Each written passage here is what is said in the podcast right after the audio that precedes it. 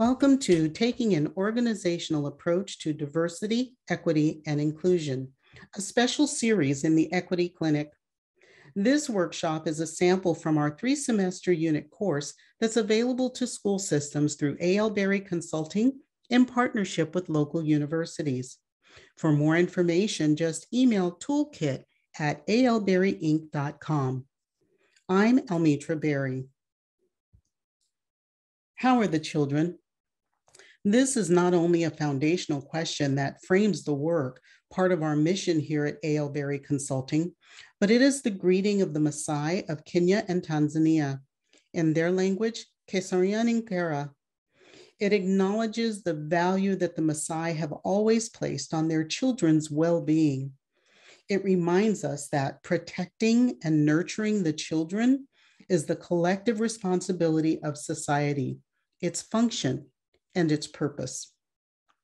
I like to think that as members of the K 12 school community, whether you're a school or LEA employee or what I refer to as education adjacent professional, sales rep, or consultant providing services to K 12 schools, it is also our proper function. So I challenge you, as I challenge cons- the people that I work with all the time, to make it your greeting rather than asking your peers in the teacher's lounge or in passing in a training session or on a sales call, How are you today? When you greet one another, put that purpose first and ask instead, How are the children? Now I invite you to close your eyes and take five seconds just to let that resonate.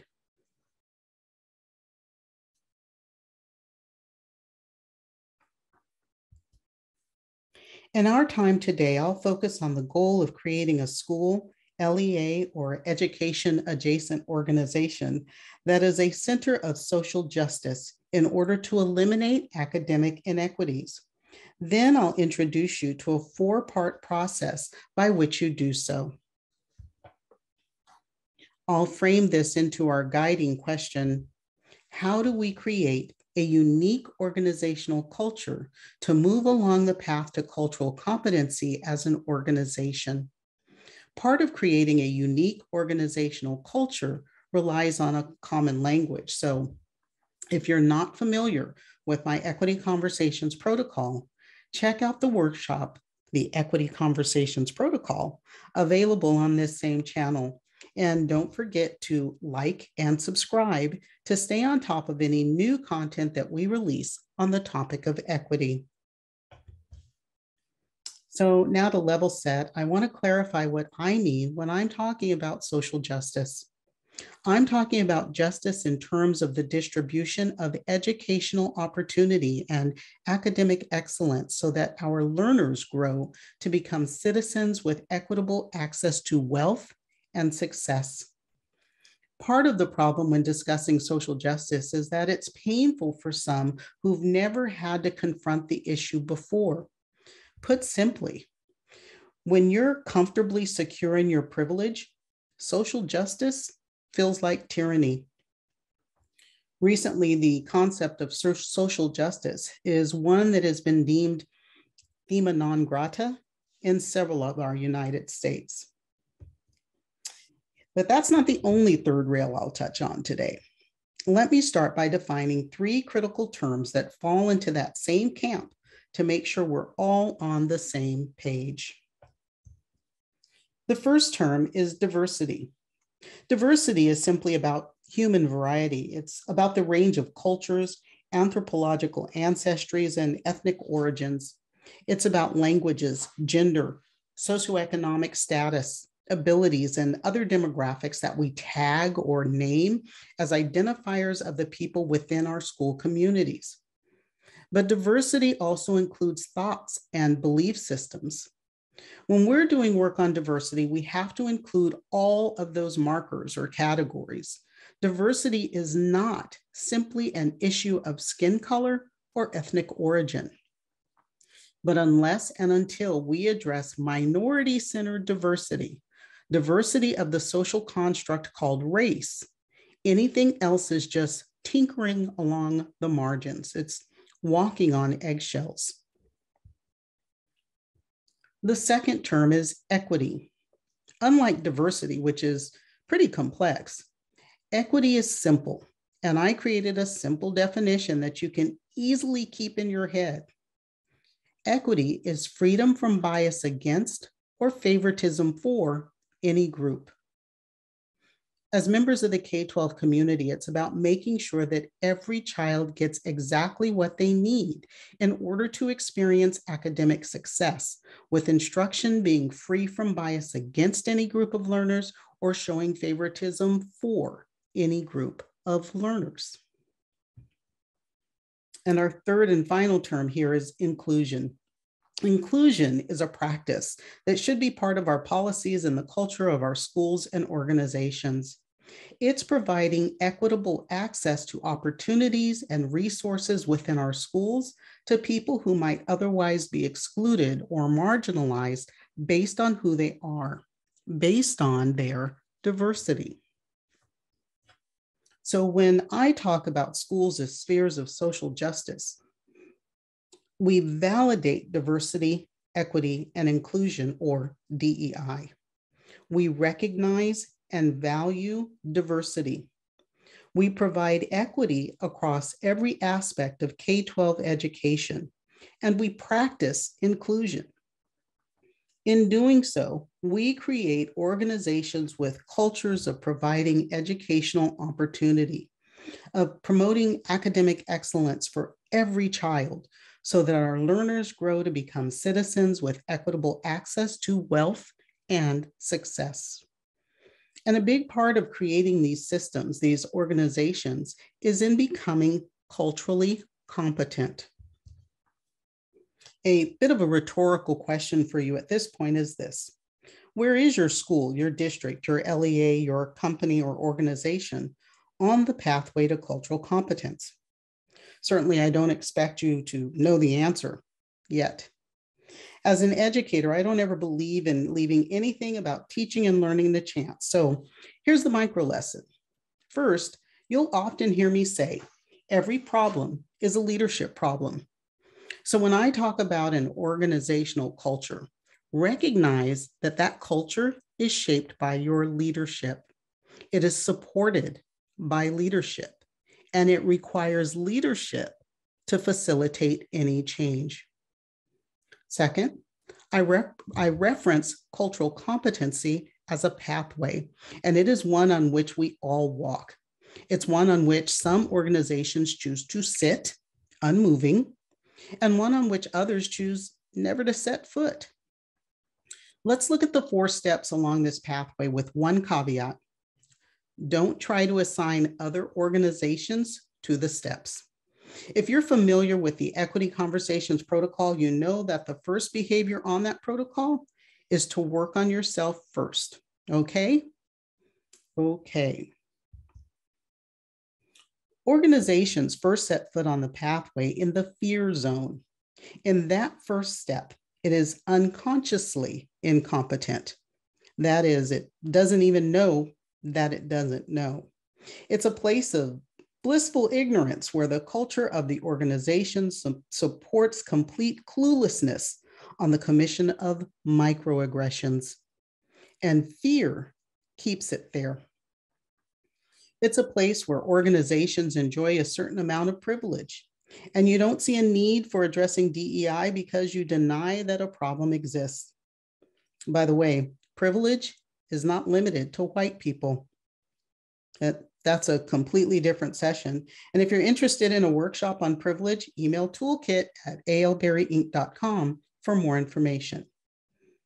Now, it's okay to begin in this place of unconscious incompetence, living in the fear zone. And since this session is focused on moving your organization along the pathway, I want to ask of you to not think about this personally. I want you to think about your organization, your place of work, its culture, its language, its behavior, its norms, morals, and beliefs. Is your organization unconsciously incompetent? Does your organization not know that they really don't know anything about cultural competence, even though it may profess that it does? When an organization gets to the second point on the path, it enters the learning zone. It is consciously incompetent. And this can be a dangerous spot for an organization. Here, there is awareness, consciousness that the organization is culturally incompetent. As an organization, leadership now knows that they don't know. Leadership at this point recognizes that there are challenges with diversity equity, and inclusion in the organization, but they don't know what they are or how to address them. If your leadership doesn't care and your organization is at this point, your org has a stuck mindset, and that can be very harmful to everyone involved the organization, the people in it, and the children they are supposed to serve. I call this the banana peel point. It's easy to step on that banana peel and fall. However, organizations can work towards moving along the path, but it requires proper support and ongoing development. It requires seeking out professional learning to educate everyone within the organization, whether they think they need it or not. And it requires associating with organizations that are further along the path. When an organization moves to the third point on the path, it is unconsciously competent. It's still in the learning zone, but the organizational culture is shifting. It can demonstrate that it knows something about DEI. Leadership knows the learning isn't complete, but they're acting on information and learning or looking to learn more, to have everyone in the organization learn more, to shift the culture so they can do better. Now, this is not a bad spot to be in, but there's one more step. And that is to the final point on the path where an organization is consciously competent. It's in the growth zone now. The organization has developed a culture that incorporates and values social justice, diversity, equity, and inclusion. The organization's policies and procedures have been adapted to reflect those values. Instructional materials reflect that shift. Instructional methods reflect that shift. Disciplinary actions in schools reflect that shift. Language, marketing, product development, and authorship and reviewer composition in K 12 publishing organizations, they reflect that shift. So, whether you're a classroom teacher, school or district administrator, you're in product development, a sales rep, consultant, or senior leadership at a K 12 publisher, it is not only not acceptable, but expected that you will call out bias and inequity in instructional materials and practices everyone across the organization can call out bias and practices, microaggressions, and behaviors that run counter to a culture that professes to value diversity, equity, and inclusion. Even so, the organization continues to examine their work and strives to do better. Because the more you know, the more you realize you aren't finished in your work. But at this point along the pathway, people work to help others move forward. As an organization, you can share with the broader K 12 community what you've done and how you've come to this place where your organization does serve as a sphere of social justice and the benefits all learners derive from your being at this place. So, where's your organization? Think for a moment and take this challenge. Tag me on social, Twitter, LinkedIn, or Facebook, and simply share two words unconsciously incompetent, consciously incompetent, unconsciously competent, or consciously competent with the hashtag pathway to cultural competence. If you need to, go ahead and hit the pause button. I'll be here when you get back.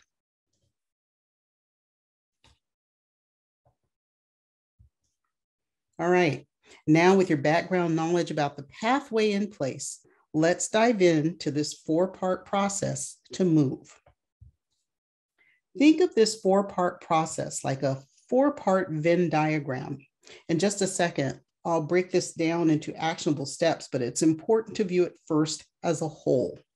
The four parts are professional learning, collective mindset, action, and cohesion. And where all four of those parts overlap, that's the culture of your organization. Now, I'm going to focus on framing this around DEI, but really you can apply these four parts to any other topic and through some group activities, find out what the culture of your organization is about any issue or area. As an example, English learning, STEM, advanced coursework. You get it.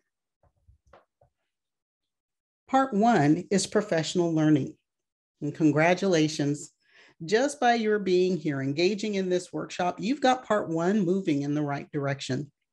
But one or two sessions online at a conference via YouTube, it's not enough. Not even one or two of my sessions.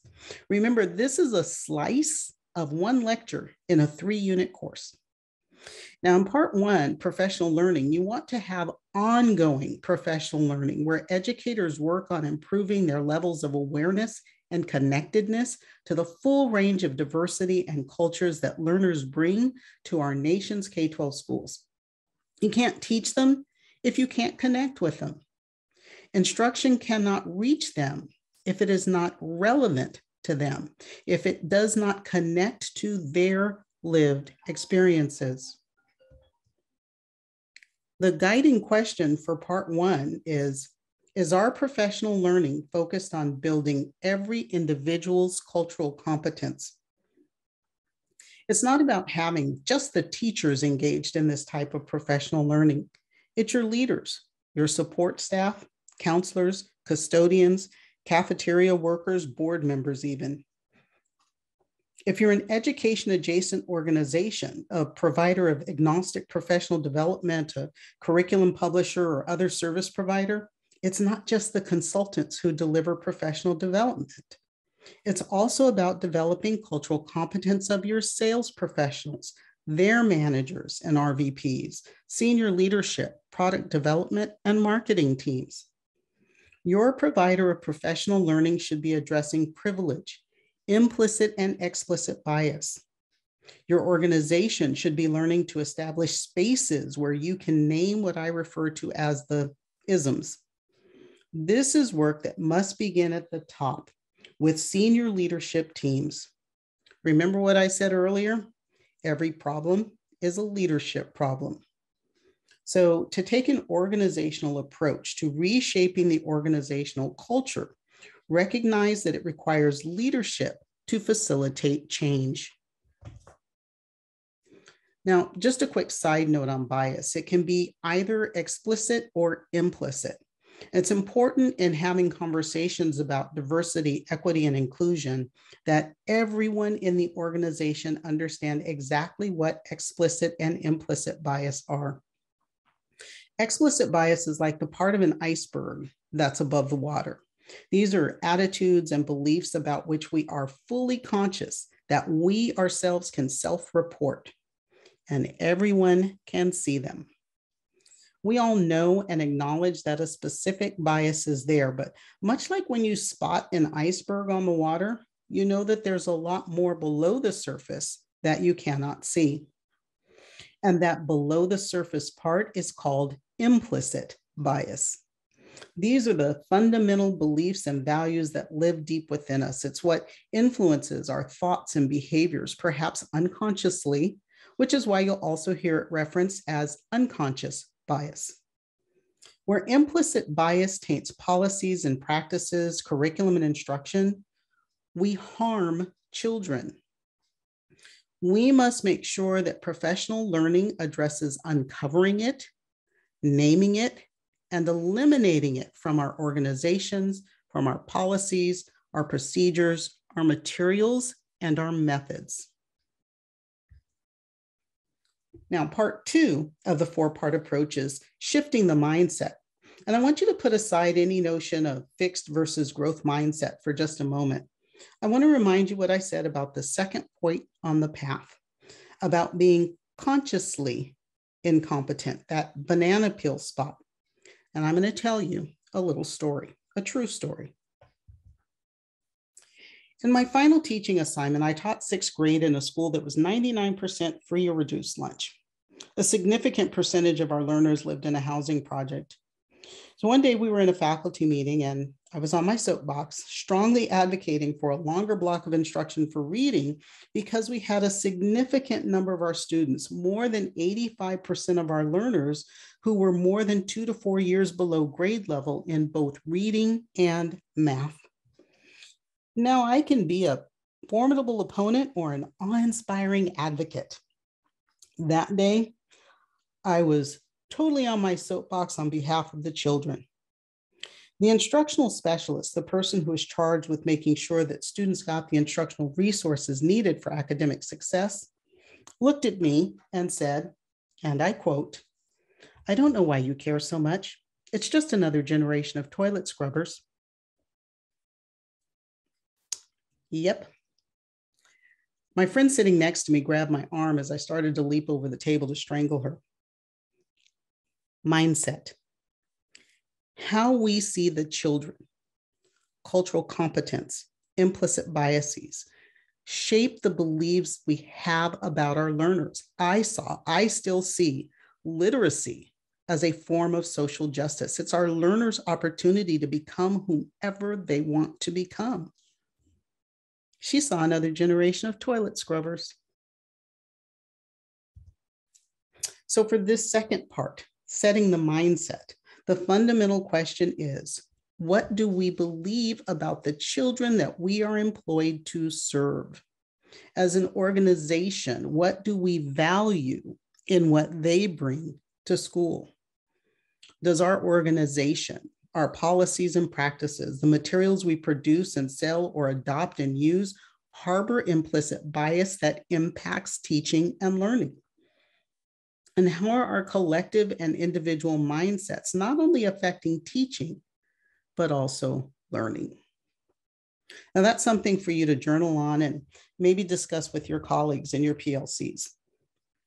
When we work on shifting the mindset, we start at the top then move down to the classrooms.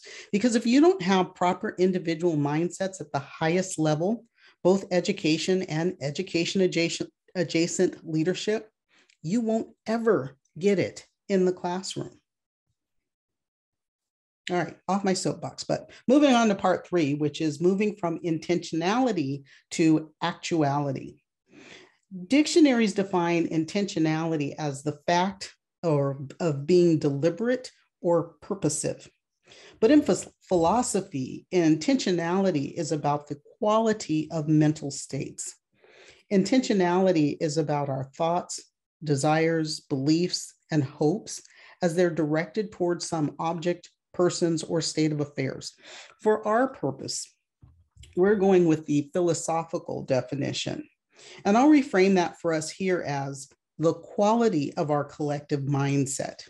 It is the thoughts, beliefs, desires, and hopes as they're directed towards students, teaching and learning, or the state of achievement outcomes. Let me say that again because there's a lot to unpack there.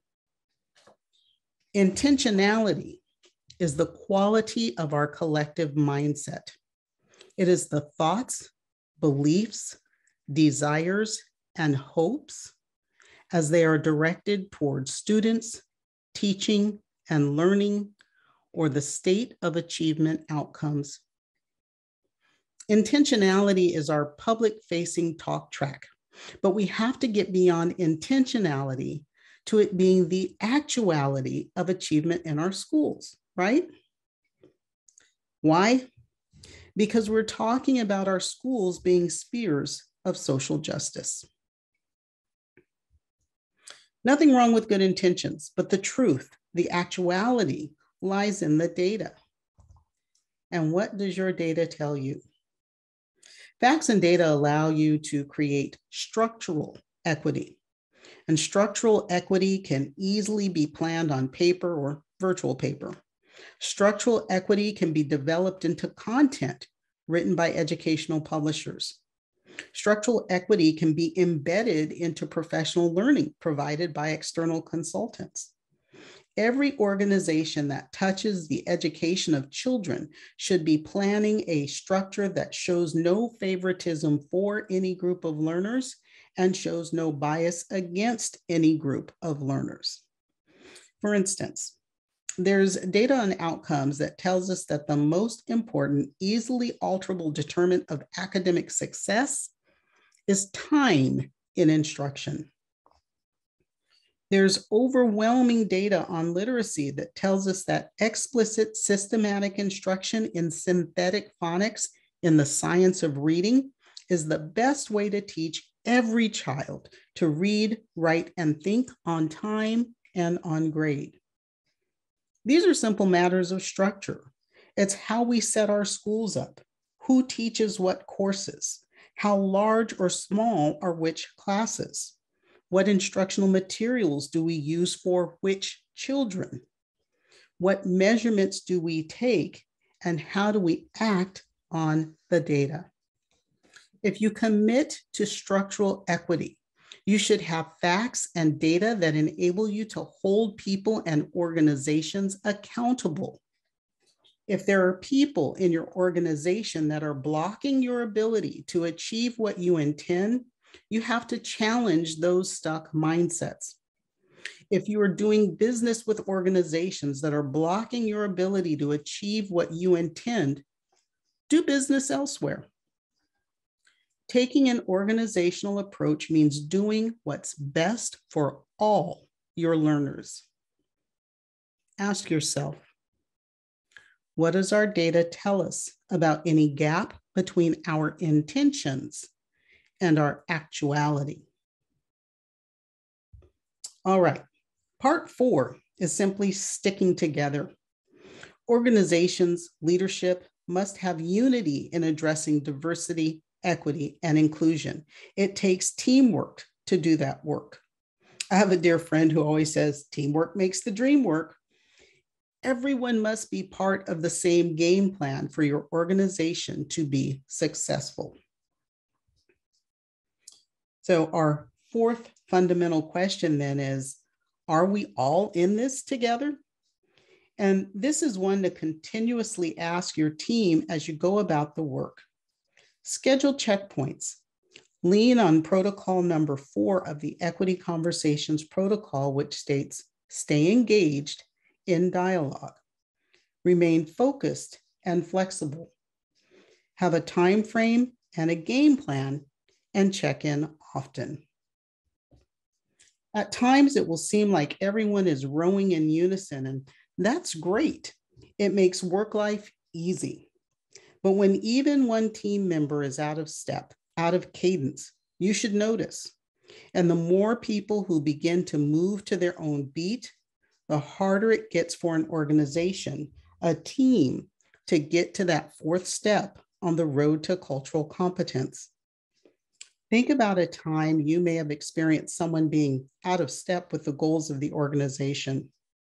How did that affect the goal, the mindset, or the cohesiveness of the rest of the organization.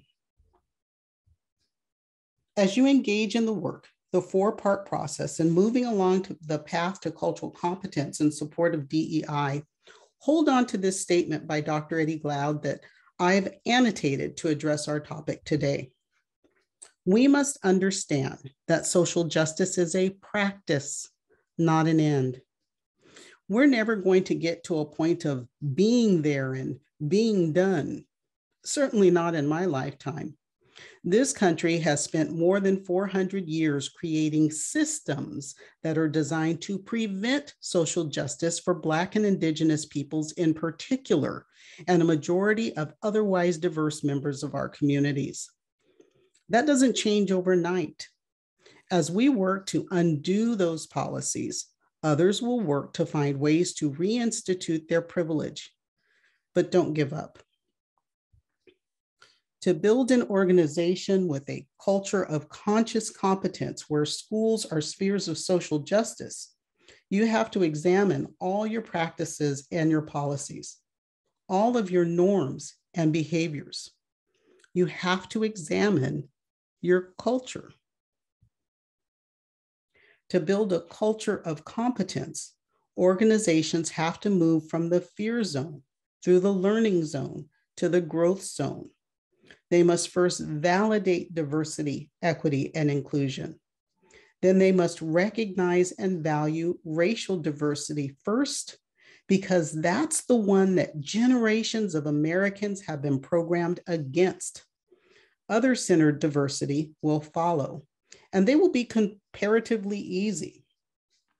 We must provide equity across every aspect of K 12 education, and we must practice inclusion. In doing so, whether yours is a school, district, other LEA, or education adjacent organization, you create a culture of providing educational opportunity and of promoting academic excellence for every child. You create systems where learners grow to become citizens with equitable access to wealth and success.